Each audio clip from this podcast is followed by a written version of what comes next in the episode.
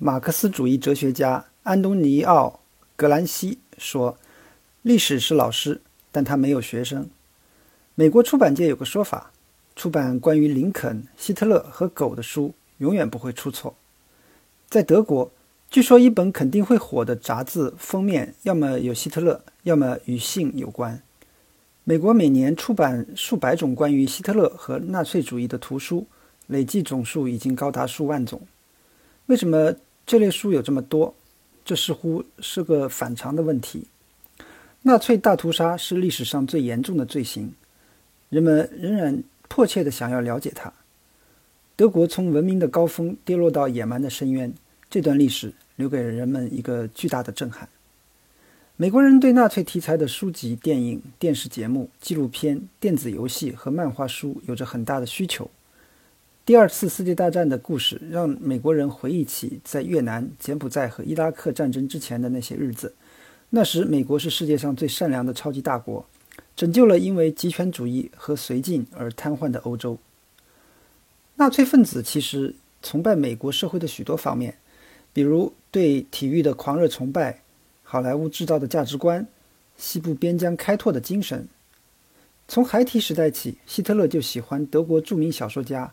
卡尔梅笔下的西部故事。一九二八年，希特勒曾称赞美国的白人定居者把数百万印第安人消灭到了几十万人。当他谈到德国在东欧争取生存空间的运动时，他的心里会把美国作为参照。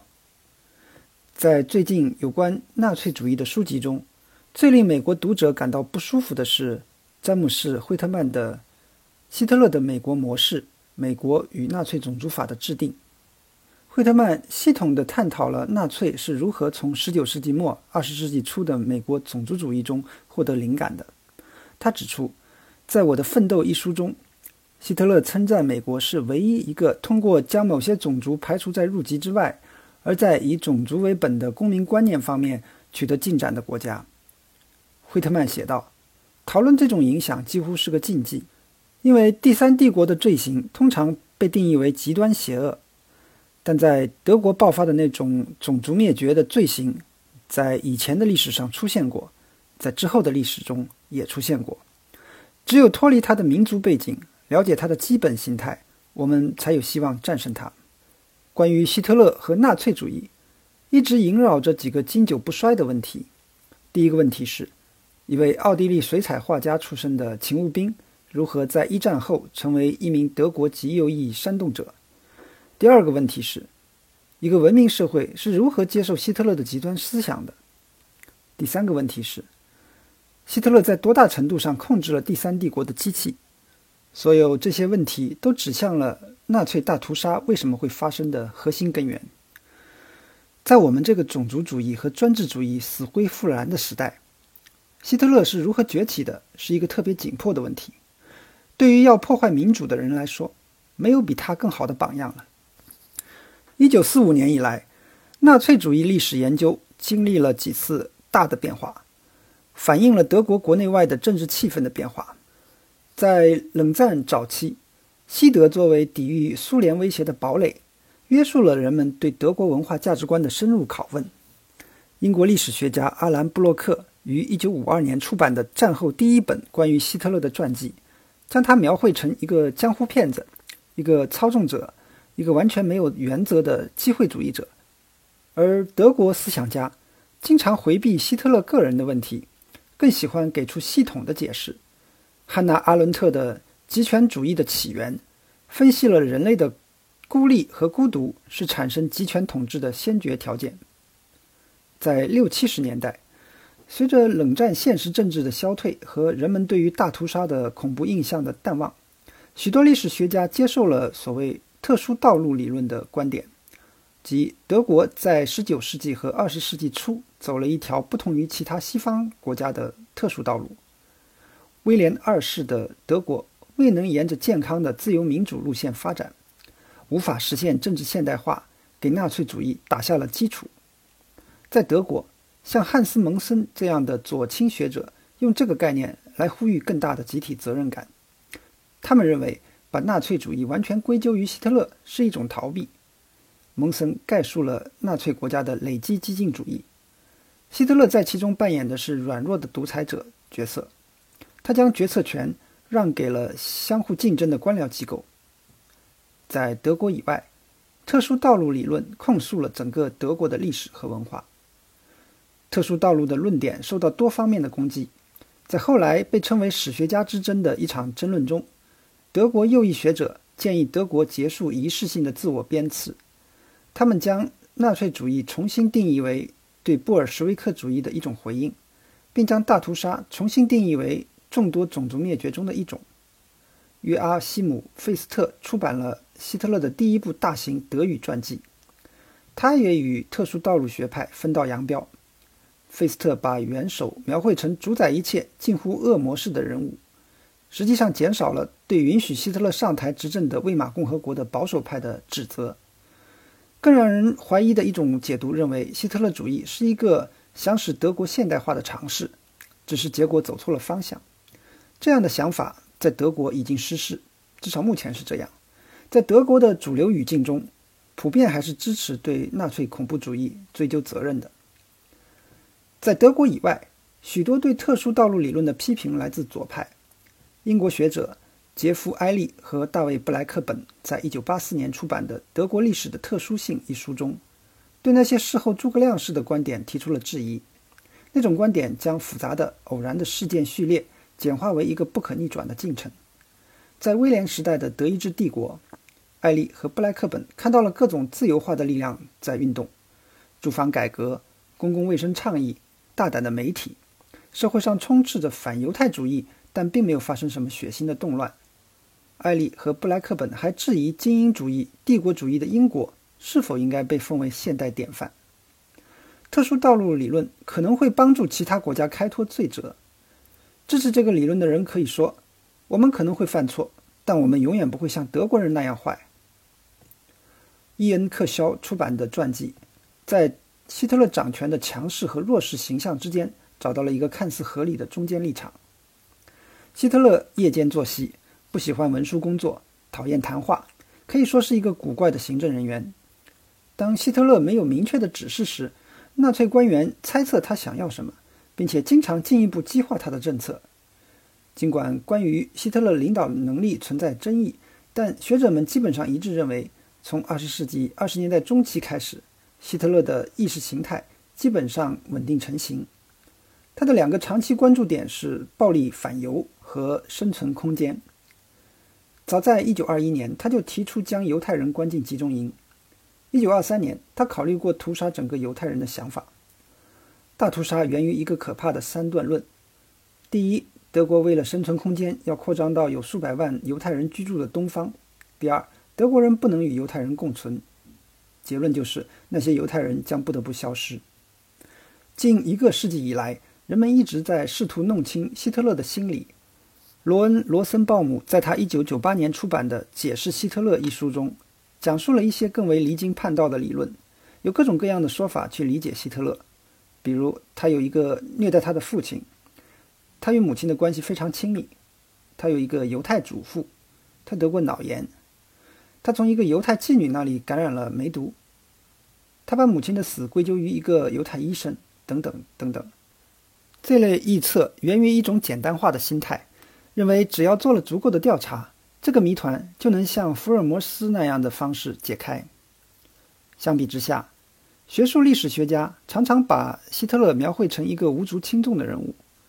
克肖称他为一个没有个性的人。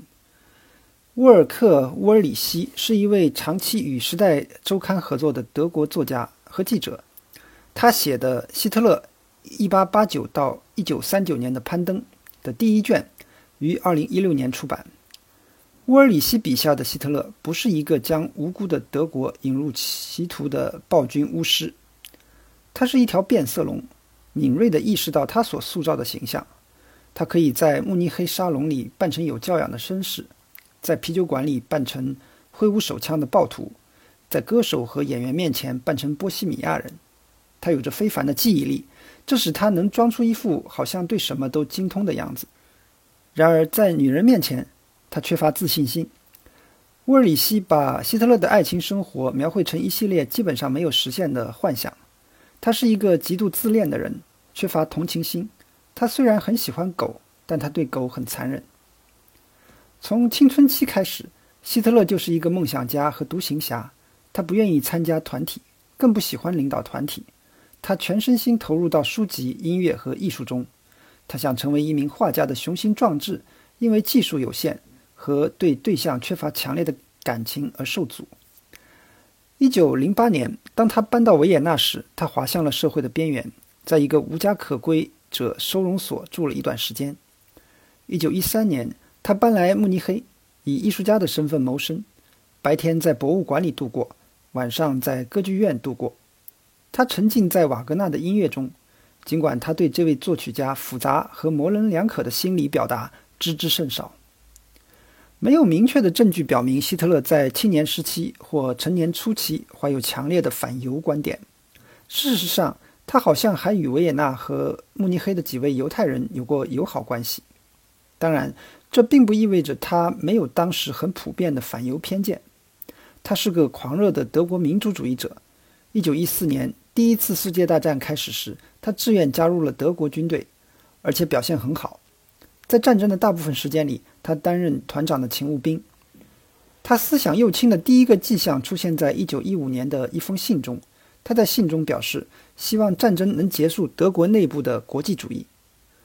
历史学家托马斯·韦伯在2010年出版的《希特勒的第一次战争》一书中，讲述了希特勒的士兵岁月。现在，他写下了《成为希特勒纳粹的行程》一书。一战停战后，希特勒仍然在军中，作为一个心怀不满的民族主义士兵，想要加入准军事组织。由于魏玛共和国成立时社会民主党占主导地位，所以希特勒当时服务的是一个左翼政府。他甚至为短暂的巴伐利亚苏维埃共和国服务过。不过，他是否积极同情左派，值得怀疑。因为正如韦伯所写的那样，他留在军队里可能是因为军队为他提供了存在的理由。直到1919年4月，他30岁生日时，还没有迹象表明他将成为元首。战后，巴伐利亚进入史无前例的无政府状态，街头杀戮是家常便饭，几乎每周都会有政客遭到暗杀。人们指责左派要为这场混乱负责。反犹太主义升级也主要是因为左派的几位著名领导人都是犹太人。接着是一九一九年六月签署的凡尔赛条约。罗伯特·格瓦斯在《战败国：第一次世界大战为何未能结束》一书中强调了这个条约对战败国的冲击。正如格瓦斯所写，德国和奥地利的政治家们认为他们打破了过去的专制传统，满足了威尔逊提出的公正和平十四点的要求，但结果。凡尔赛条约苛刻的条款则与这种理想主义背道而驰。在德国批准条约的第二天，希特勒开始参加旨在镇压革命倾向的军队宣传班，这给他灌输了反资本主义和反犹太主义的思想。负责这项计划的官员是一个名叫卡尔·迈尔的人。迈尔形容希特勒像是一只疲惫不堪的流浪狗，在寻找它的主人。注意到希特勒的演讲天赋后。迈尔任命他为讲师，并派他去慕尼黑监视政治活动。一九一九年九月，希特勒遇到了德国工人党一个小的边缘派别，他在一次会议上发言，并加入了该组织的行列。几个月内，他就成为该组织的主要演说家。该组织后来更名为国家社会主义德国工人党。希特勒向激进立场的转化过程，与我们今天经常在新闻中看到的故事有着令人不安的相似之处。那些看起来无害的、爱护小动物们的城郊居民，在 YouTube 上看了白人至上主义者的视频，然后在 Facebook 上加入了一个新纳粹组织。希特勒对民族主义和反犹太主义的接纳本身并没有什么重要意义。重要的是，他将这种言论融入主流话语的天赋。比格朗格利希的《希特勒传记》是一本一千三百页的大部头书，二零一五年在德国出版。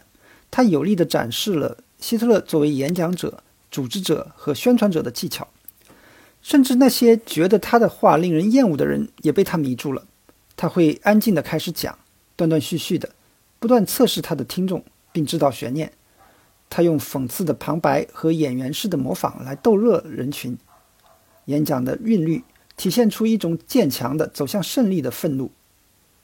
朗格利希写道：“正是这种古怪的风格，有点可悲，精神错乱，显然没有受过良好的训练，却又令人兴奋的言过其实的风格，明显的向他的观众传达了他的独特性和真实性。最重要的是，希特勒知道如何通过大众媒体来展现自己，打磨他的信息。”以便他们能够穿透政治的白噪音，他培养手下制作引人入胜的图形、海报和标语。后来，他掌握了广播和电影，同时，一队队赫三队士兵残暴地杀害对手，加剧了混乱的局面。在一九二三年，发生了失败的啤酒馆政变，那场政变本应结束他的政治生涯。在随后的审判中，希特勒润色了他的个人故事。一个听从命运召唤的普通士兵的故事，在狱中，他写了《我的奋斗》的第一部分，完成了自己世界观的构建。对二十世纪二十年代许多思想自由的德国人来说，希特勒是一个可怕但可笑的人物，似乎并不是一个严重的威胁。魏玛共和国在这十年的中期有所稳定，纳粹的选票份额降低到了个位数。二十世纪二十年代末、三十年代初的经济困境则创造了一个机会，希特勒抓住了这个机会。本杰明·卡特赫特在《民主的死亡：希特勒的上台和魏玛共和国的垮台》一书中，巧妙地总结了这段令人沮丧的时期。保守派犯了一个巨大的错误，认为希特勒是唤醒民众的有用工具。他们还破坏了议会民主，蔑视地区政府，为纳粹国家创造了条件。与此同时，左派也出现了自相残杀的分裂。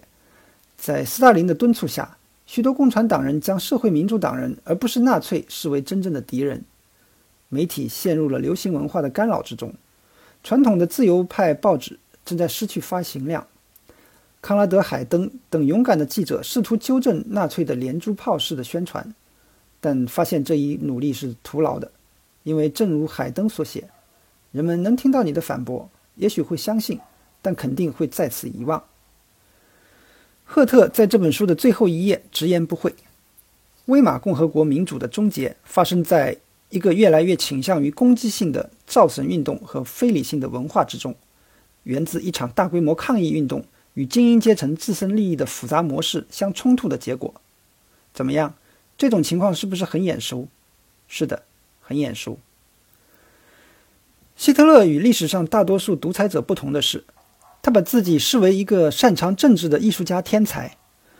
把他称为失败的艺术家是不对的。对他来说，政治和战争是艺术以其他方式的延续。这是沃尔夫拉姆·皮塔的《希特勒作为政治家和指挥官的艺术家》一书的重点。尽管政治的审美化并不是一个新的话题，曼恩·皮塔也在《权威的长度》一书中探讨了这一主题。展示了希特勒如何贬低对天才的浪漫崇拜，将自己化身为一个凌驾于争论之上的超凡领袖。葛培尔的宣传反复强调这个主题，他的日记说明他相信这个主题。他写道：“阿道夫·希特勒，我爱你，因为你既伟大又单纯。”真正的艺术家不会妥协，他蔑视怀疑论者和嘲笑者，想象不可能的事情。这就是希特勒在一九三九年关于毁灭。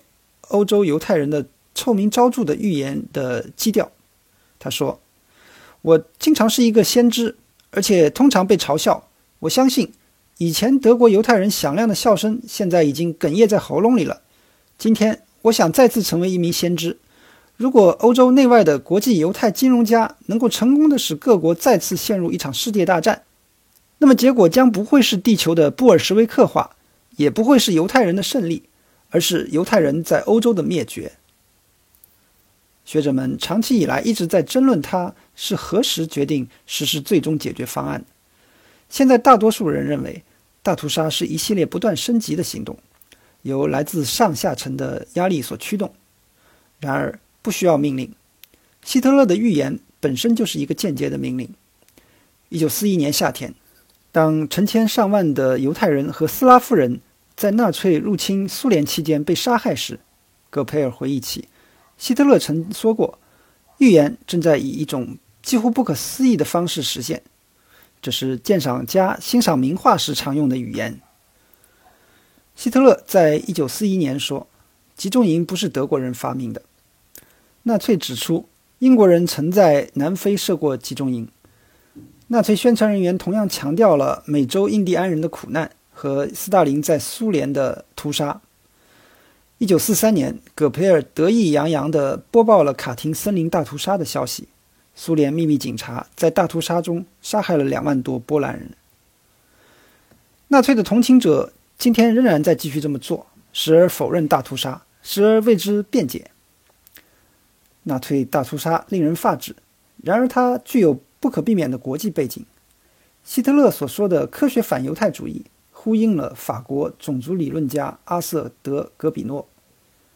大英帝国是希特勒心目中优等民族处于统治地位的理想形象。俄罗斯人在一九零零年左右伪造的西安长老议定书，也助长了纳粹的妄想症。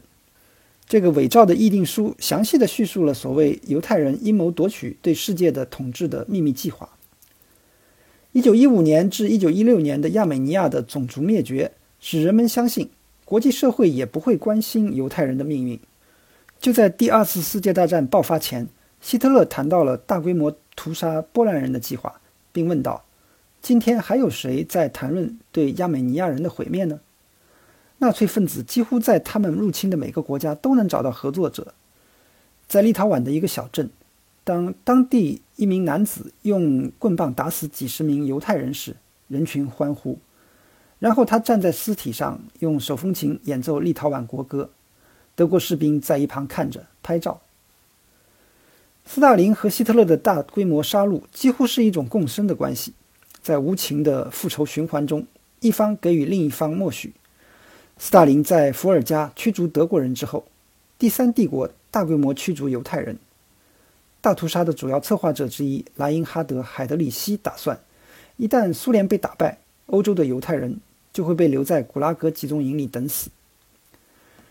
右翼历史学家最危险的说法是，纳粹恐怖是对布尔什维克恐怖的回应，这在某种程度上情有可原。然而，人们可以在不降低任何一方犯罪者的罪责的情况下，保持对整个可怕景象的关注。这是莫蒂西斯奈德在2010年出版的《血腥地带》一书中的成就。该书记录了东欧各地一波又一波的血腥屠杀。说回希特勒和美国的联系。惠特曼对美国和纳粹的种族法律进行了比较分析，结合了其他学者关于美国西部和纳粹的联系，以及美国优生运动对纳粹思想的影响的研究。纳粹引用美国的先例并没有错，奴役非裔美国人被写入了美国宪法。托马斯·杰弗逊谈到了消灭美国原住民的必要性。1856年，俄勒冈州的一位定居者写道：“灭绝。”无论它看起来多么不人道，似乎是保护生命和财产的唯一手段。菲利普·谢里丹将军谈到过歼灭、消灭和彻底毁灭。值得肯定的是，其他人提倡更和平的政策，尽管仍然是镇压性的政策。历史学家爱德华·维斯特曼在希特勒的《奥斯特克里格与印度战争》一书中总结说：“由于联邦政策从未正式规定。”基于种族原因或特征对土著人口进行物理灭绝，因此这并不是一场根据命令进行的种族灭绝。事实上，在1500年到1900年间，美国本地土著从数百万下降到20万左右。在大规模杀戮之后，美国仍能保持一种坚强纯真的气场，这种本领给了希特勒一个值得效仿的榜样。在入侵苏联的最初几个月，他经常提到美国西部。希特勒说：“伏尔加河将是我们的密西西比河，欧洲而非美国将是一片无限可能的土地。波兰、白俄罗斯和乌克兰将居住着拓荒的农民和士兵家庭，高速公路将穿过麦田。现在这些土地上数以千万计的居住者将被饿死。与此同时。”纳粹毫无违和感地参与了德国长期以来对印第安人的浪漫化。葛培尔的一个不太有利的计划是授予美洲土著部落荣誉雅利安人的地位，希望他们能起来反抗压迫者。在更严格的法律意义上，美国南部的吉姆克劳法是一个先例。学者们早就意识到希特勒政权对美国种族法表示钦佩，但他们倾向于将此视为一种公共关系策略，一种纳粹政策的辩护。然而，惠特曼指出，如果这些比较只是针对外国读者，他们就不会被加进一些花体字的大部头书中。德国律师海因里希·克里格1936年的一份研究报告《美国的种族法》。试图梳理非白人美国人法律地位的矛盾之处。克里格的结论是，整个机构完全不透明，在扭曲的理由背后隐藏着种族主义的目的。为什么不简单的说出自己的意思呢？这是美国和德国的种族主义的主要区别。美国优生学家毫不掩饰他们的种族主义目标，他们的观点非常普遍，以至于斯科特·菲茨杰拉德在《了不起的盖茨比》中就提到了这种观点。加州的绝育计划直接启发了1934年的纳粹绝育法。美国和德国的死亡技术也有一些险恶的相似之处。1924年，内华达州第一次使用毒气室行刑。德国法本公司向美国秦安公司许可使用的一种熏蒸剂—— Zyklon B，被认为是致命剂。美国人用它来为埃尔帕索过境的移民消毒。这个做法启发了德国化学家。将 Zyklon B 的改良版用在奥斯维辛。后来，美国的毒气室配备了投放毒药的下料槽。该装置的发明者解释说：“扣动扳机杀人是一项很有压力的工作，把药倒进管子里比较不容易引起不适，就像在浇花一样。”奥斯维辛集中营也采用了同样的方法来减轻党卫军警卫的压力。当希特勒赞扬美国对入籍的限制时，他想到了1924年的移民法案。该法案规定了国家配额，并完全禁止大多数亚洲人入籍。对于纳粹观察家来说，这显示美国正朝着正确的方向发展。尽管美国对平等的言论似是而非，移民法在大屠杀中也起到了促进的作用，因为配额阻止了成千上万的犹太人去美国。一九三八年，在罗斯福总统呼吁下，召开了一次关于欧洲难民困境的国际会议，但没有产生实质性的变化。德国外交部在一份带着挖苦语气的回复中表示，其他国家会谴责德国对待犹太人的方式，然后又拒绝接纳他们，这令人震惊。成千上万的美国人在与纳粹德国的战斗中牺牲，尽管如此，人们对犹太人的偏见依然存在，甚至对大屠杀幸存者也是如此。乔治·巴顿将军批评了一些施舍者，那些人居然说流离失所者是人，而犹太人不是人。纳粹的顶尖科学家们对此更有体会。布莱恩·克里姆的《我们的德国人：回形针项目和国家安全计划》一书中，回顾了冯·布劳恩和他的同事们在 V 二项目中的阴暗历史。1945年，冯·布劳恩被捕后，他意识到苏联将成为美国军工联合体的下一个敌人。并精明地提出了一个高科技武器计划的想法。他能够在美国重建他的项目，于是他的个人记录被重新粉刷，反纳粹调查程序被绕过，他的移民手续被加速。然后，埃德加·胡佛开始担心国务院里的犹太阻挠者问了太多关于科学家背景的问题。参议员斯泰尔斯·布里奇斯提议，国务院需要进行一次一流的氰化物熏蒸工作。这些令人毛骨悚然的事实，不过是纳粹主义历史的注脚，但是他们告诉我们更多关于现代美国的事情。在互联网上传播白人至上主义的宣传成为时髦。YouTube 是传播此类内容的绝佳工具，它的算法引导用户转向更具煽动性的内容。考虑到 YouTube 拥有几十亿用户，它可能是二十一世纪最强大的激进主义宣传工具。在 YouTube 上搜索希特勒，可以看到很多关于希特勒的视频。评论区可以看见很多支持希特勒的话。一九九零年，《名利场》杂志报道说，唐纳德·特朗普曾经在床边放过一本希特勒的演讲书。自从特朗普进入政坛以来，他多次被比作希特勒，尤其是新纳粹。尽管有时会发现一些相似之处。特朗普似乎在模仿希特勒的策略，即在他的下属之间培养竞争。他的集会是种族主义、仇外心理和自我欣赏的宣泄仪式，但两者之间的差异还是明显的。比如，希特勒更有纪律性。值得深思的是，一个具有希特勒那种恶毒技巧的煽动家，如何更有效地利用美国民主制度的缺陷？他当然会有胆小的右翼政治家供他驱遣，他们是辛登堡、布鲁宁、帕本和施莱切尔的当之无愧的继承人。他还将有数以百万计的公民，默许难以想象的强大的企业监控网络。未来的艺术家政客不会沉浸在瓦格纳和尼采的古老光环之中，他更有可能从新兴的流行文化中获得灵感。在漫画书和超级英雄电影中，有很常见的一种原型：一个普通孩子发现自己拥有非凡力量。这些漫画书和电影让青少年感觉到世界上有什么地方出了大问题，有一种魔法武器可以驱除魔咒。在纯善对纯恶的战场上，毫不起眼的局外人可以一举占据至高无上的地位。对大多数人来说，这样的故事仍然是幻想，是点缀日常生活的一种手段。然而，有一天，一个冷酷无情的梦想家。一个有着为某样别的东西保留的模糊概念的毒夫，可能会尝试把隐喻变成现实。他现在可能就在外面，就在电脑屏幕的蓝光后面，准备好，走着瞧。